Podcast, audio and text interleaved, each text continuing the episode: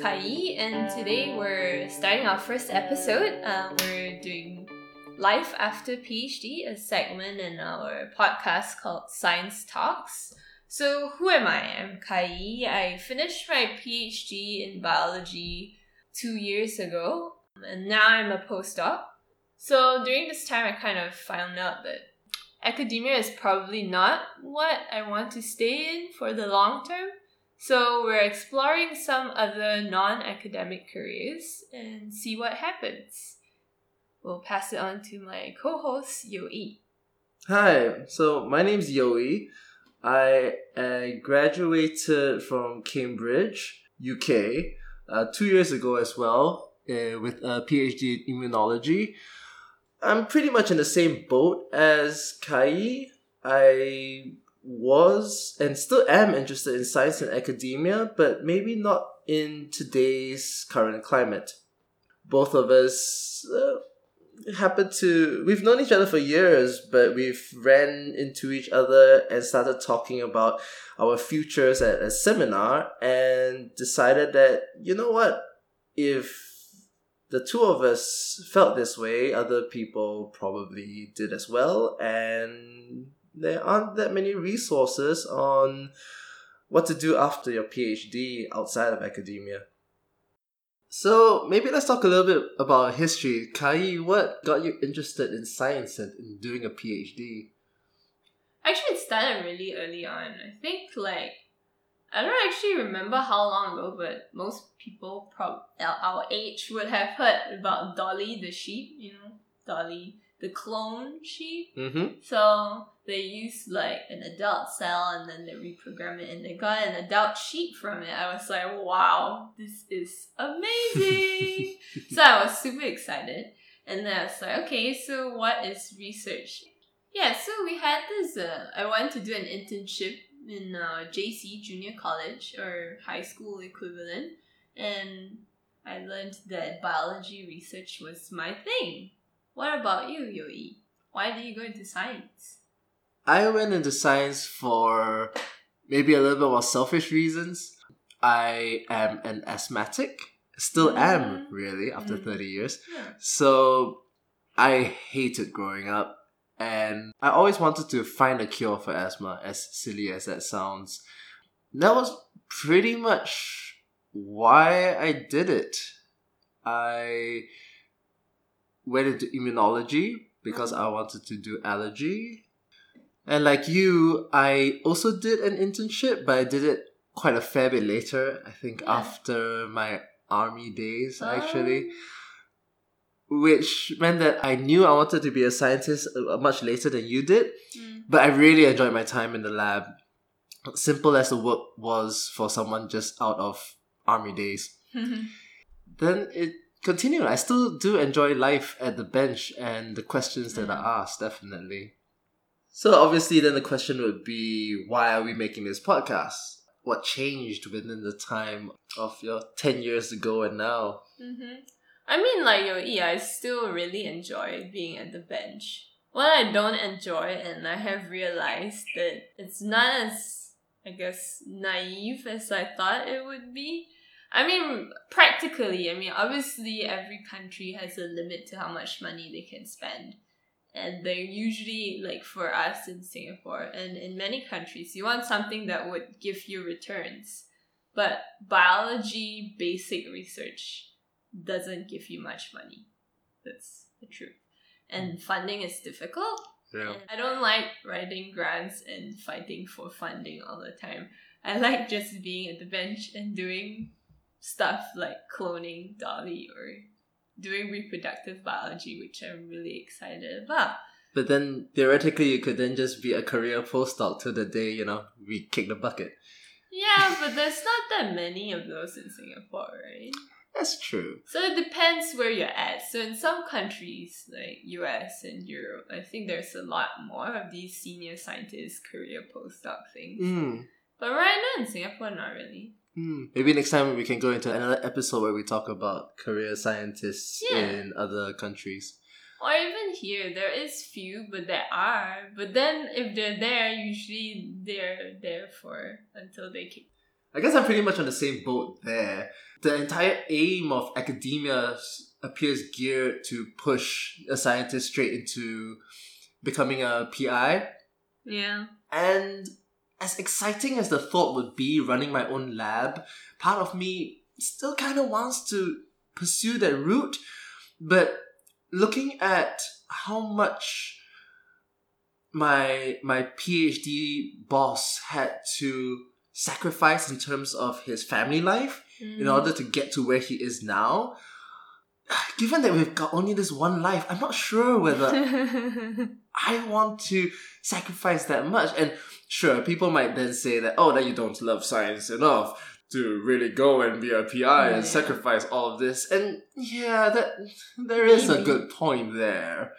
I mean, it's just not for everyone, and it's not for me. I need a work life balance. yeah, that's, that's right. Especially now that I'm married. Actually, both of us are married. Yeah. Well, wait, hang on. We're not married to each other, but both no, of us no, are we have married. our own partners. Yeah, and I do want to um have a family, grow up, uh, see them grow up, and Mhm. not be in lab all the time. I mean, the other thing about being a PI that I've seen is that you're not actually doing bench work anymore. You're a manager of people who do bench work, and I want to do bench work, so that's not for me. We have a disclaimer before we start, just to keep everything as honest as possible. We're not disclosing any of the employers and names unless I've been given permission to, and maybe we'll venture into doing interviews later on. But right now, it's just a general resource about careers. All right, now that we got that out of the way, uh, what are we talking about today then? So today we're talking about lecturing at a polytechnic in Singapore. So polytechnics are technical colleges and they get diplomas at the end of it. In Singapore we have five polytechnics and it's the US equivalent of grade 10 onwards. I'm not sure about UK, do you know? Mm, no, off the top of my head, I can't actually say. Yeah, but well, we have. I mean, there are quite a lot of vocational teachings schools Mm. around, so this is similar to that. and I have to say that I don't have that much uh, experience with polytechnics because, firstly, I didn't go through the polytechnic. Mean. And given that I've been kind of out of the country for over 10 years, I don't know many people who also came out of polytechnics. I've only just met a couple now that I am back here working in Singapore, but we don't really talk about, uh, you know, school experience. Polytechnics still is a form of tertiary education. yeah. So in that case, what's the difference between the university versus a polytechnic then? Yeah, polytechnics are meant to equip the students with skills that the industry wants. But in turn, I feel like university is more, you know, you're exploring. You don't get a lot more technical skills. So, like biotechnology or biology, biomedical sciences in university, you just do a lot of theoretical stuff. Mm, But in the but labs, about, you don't. But how about like practicals? So is it like if you're in the polytechnic, you're pretty much just doing practicals all the time, or I mean, they do have teaching theory background as well, but they emphasize a lot more on practical skills. I Mhm. feel like, you know, we don't have students who come in. I mean, in university, we have to actively do a research project to gain the research skills. Mhm. But in Polytechnic, in their labs, they all have to do research related skills like learn how to pipette, grow Mhm. some cells, and Mm. then do some basic PCR Western blots. whoops, Mm. that was a that was an airplane going past. All right, um, yeah.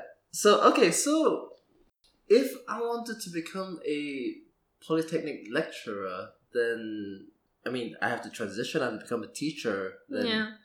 in that case, but I'm not equipped to teach. You mean you don't have a teaching degree? Yeah, sorry, that's what I meant. Yeah, I don't. Yeah, I don't yeah. have an actual teaching degree. So, So, how's that work? for Singapore, we don't need to go. I mean, Singapore, there's a teaching school at NTU, but for polytechnic lecturing, you don't need to do the MOE training or Ministry of Education training. Mm. They teach you inside the polytechnic for your first year. The while you teach, there are also courses you do that will allow you later on to teach at all of the other polytechnics as well. So Mm. it's separate from a teaching degree. You don't get a teaching degree after that, but you become kind of certified to teach at Singapore polytechnics. Mm. So they are looking for, I mean, PhD holders, and I think in the past, maybe more than that, there are also masters or other people with industry experience Right. without teaching degrees. Yeah. Oh, okay. As a university lecturer, well, or as a university professor, Mm. obviously you are expected to do your research, you're going to run the lab Yeah. and teach. So, what's the difference then in a polytechnic? Mm. What do you what do you do?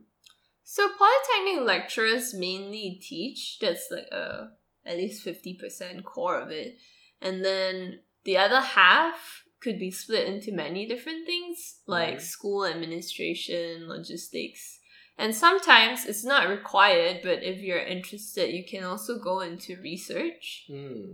Yeah, so research for polytechnic lecturers are different from university research. It's less intensive, I feel like. So Hmm. you're not eligible for as many grants, but there Okay. are smaller ones you can apply for. How about the the scope of the research then? Is it still like it's more di- basic research. it's more basic say. research. Yeah. Or like industry questions sometimes. Mm, so there okay. might be collaborations with the industry. I see. Correction, Kai meant to say applied research here, not basic research. Yeah. And then these research will be run by yourself, but they don't have as much student resources. I mean, you only get the polytechnic students to work for you, Mm-hmm. and then maybe you can employ some research assistants. So it's not as big as a university lab where you have Yeah.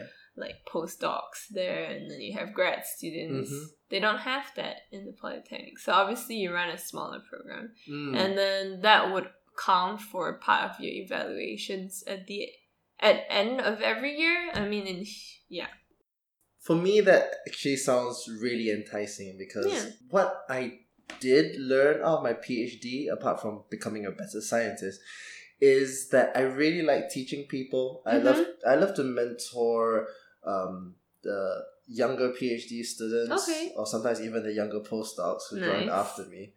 And of course, TAing, being a teaching assistant in Yeah. uh, in my undergrad, because I did go to the US for my undergrad, mm-hmm. and wow, you already TA in undergrad, nice, yeah, and it was enjoyable, really enjoyable. Nice. Actually, sometimes more so to me than being at the bench. Hmm. Okay, so so let's say I bite. No. I want to become a polytechnic lecturer. Mm-hmm. What career progression can I expect then? Yeah. So usually there are three paths that I learned about. There's the research one where you do a lot of commercialized industry research, Mhm. Or depending on what kind of grants you get, that's the research track.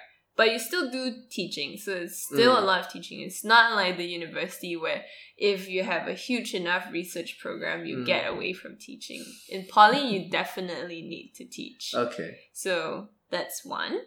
Then the other one is in the academic track, where you basically just progress as a lecturer, Mm. and your other half is mostly student admin or school logistics. Actually, uh, just to segue for a second, Yeah. that's a good point. I do know that in the universities, all the Mhm. lecturers also have to play a huge role in school admin. Yeah. So I'm assuming that that's also true in the polytechnics. Mm-hmm. Okay. Yeah. I mean, to help run your different programs and Mm. stuff, I think. Okay. Yeah. So that's similar. So that would be the academic track for it. Okay. Yeah, and then uh, you, the other one is management, which Mm. would be higher level and is thought to be later on in your career. So usually you start off as an academic lecturer and then a senior lecturer, and within each one there are different gradings. So you get a little promotion in that way, Mm-hmm. and you mostly stay in teaching. Most people don't do much research in their labs. I Mm. mean, in the polytechnic. Mm-hmm. And then later on, as you become more senior, then you move into management if that calls to you. So, Mhm. like, what do you call that? Principals? I don't know if they call that in the have no Presidents. Yeah. But let's say, but I could just simply stay as a teacher if I wanted to the end of my days. Yeah, yeah. So that's what it sounds like. So for the first five years, it's similar to the university tenure track. Mhm. And then once you pass that, you just stay on there. Oh, you gain tenure after five years. Yeah, I think so. You gain tenure and then you just continue teaching and you can explore the three different paths as you go. Hmm. You know, not, kind of restricted in there. Previously, you mentioned that after the in-house training, you would be able to then move between Mm-hmm. the polytechnics and teach. Yeah. Is that like compulsory? Do you know? Is there a rotational basis or? I mean, no, it sounds like you can stay there until you want to move. or if there is a suitable opening, more importantly. Mm, Yeah. okay. So most people seem to stay within the polytechnic that they are for the long term. Mm, okay.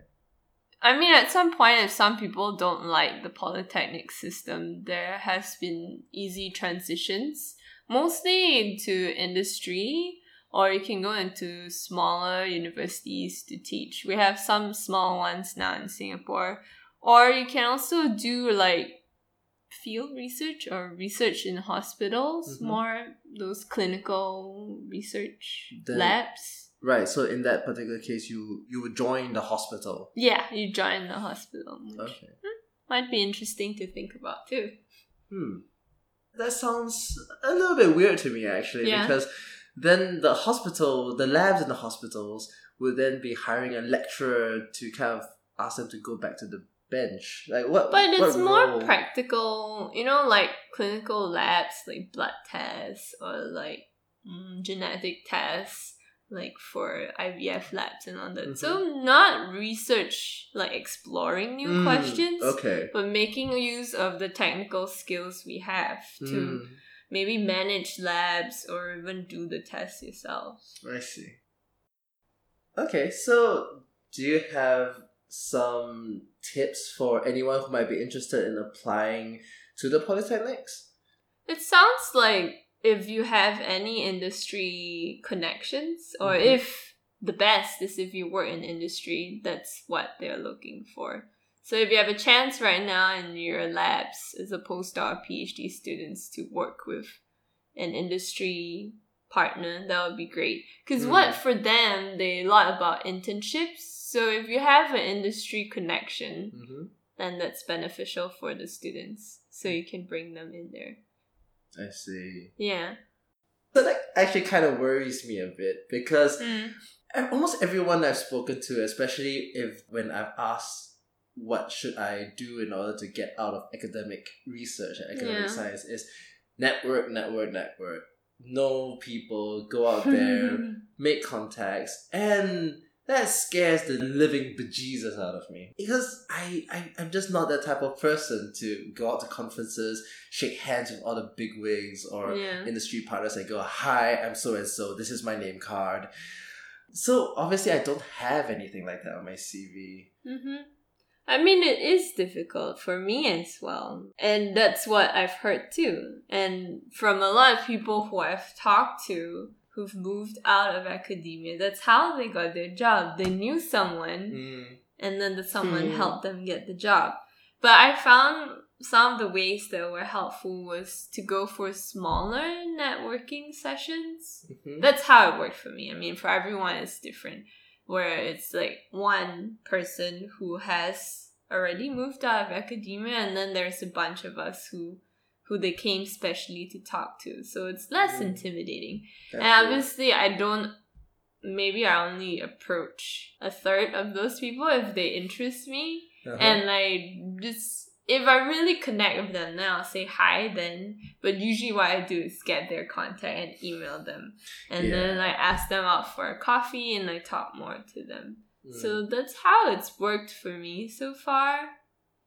It's it's annoying, and then there are other like I mean I feel most a lot of people are realizing that most people are not gonna become PIs or university professors. So yeah. there's a lot more support groups and their career days and they have panels. So usually I'll go and listen and I'll find the few I like hmm and interested in and then I do an email and then I meet them for coffee.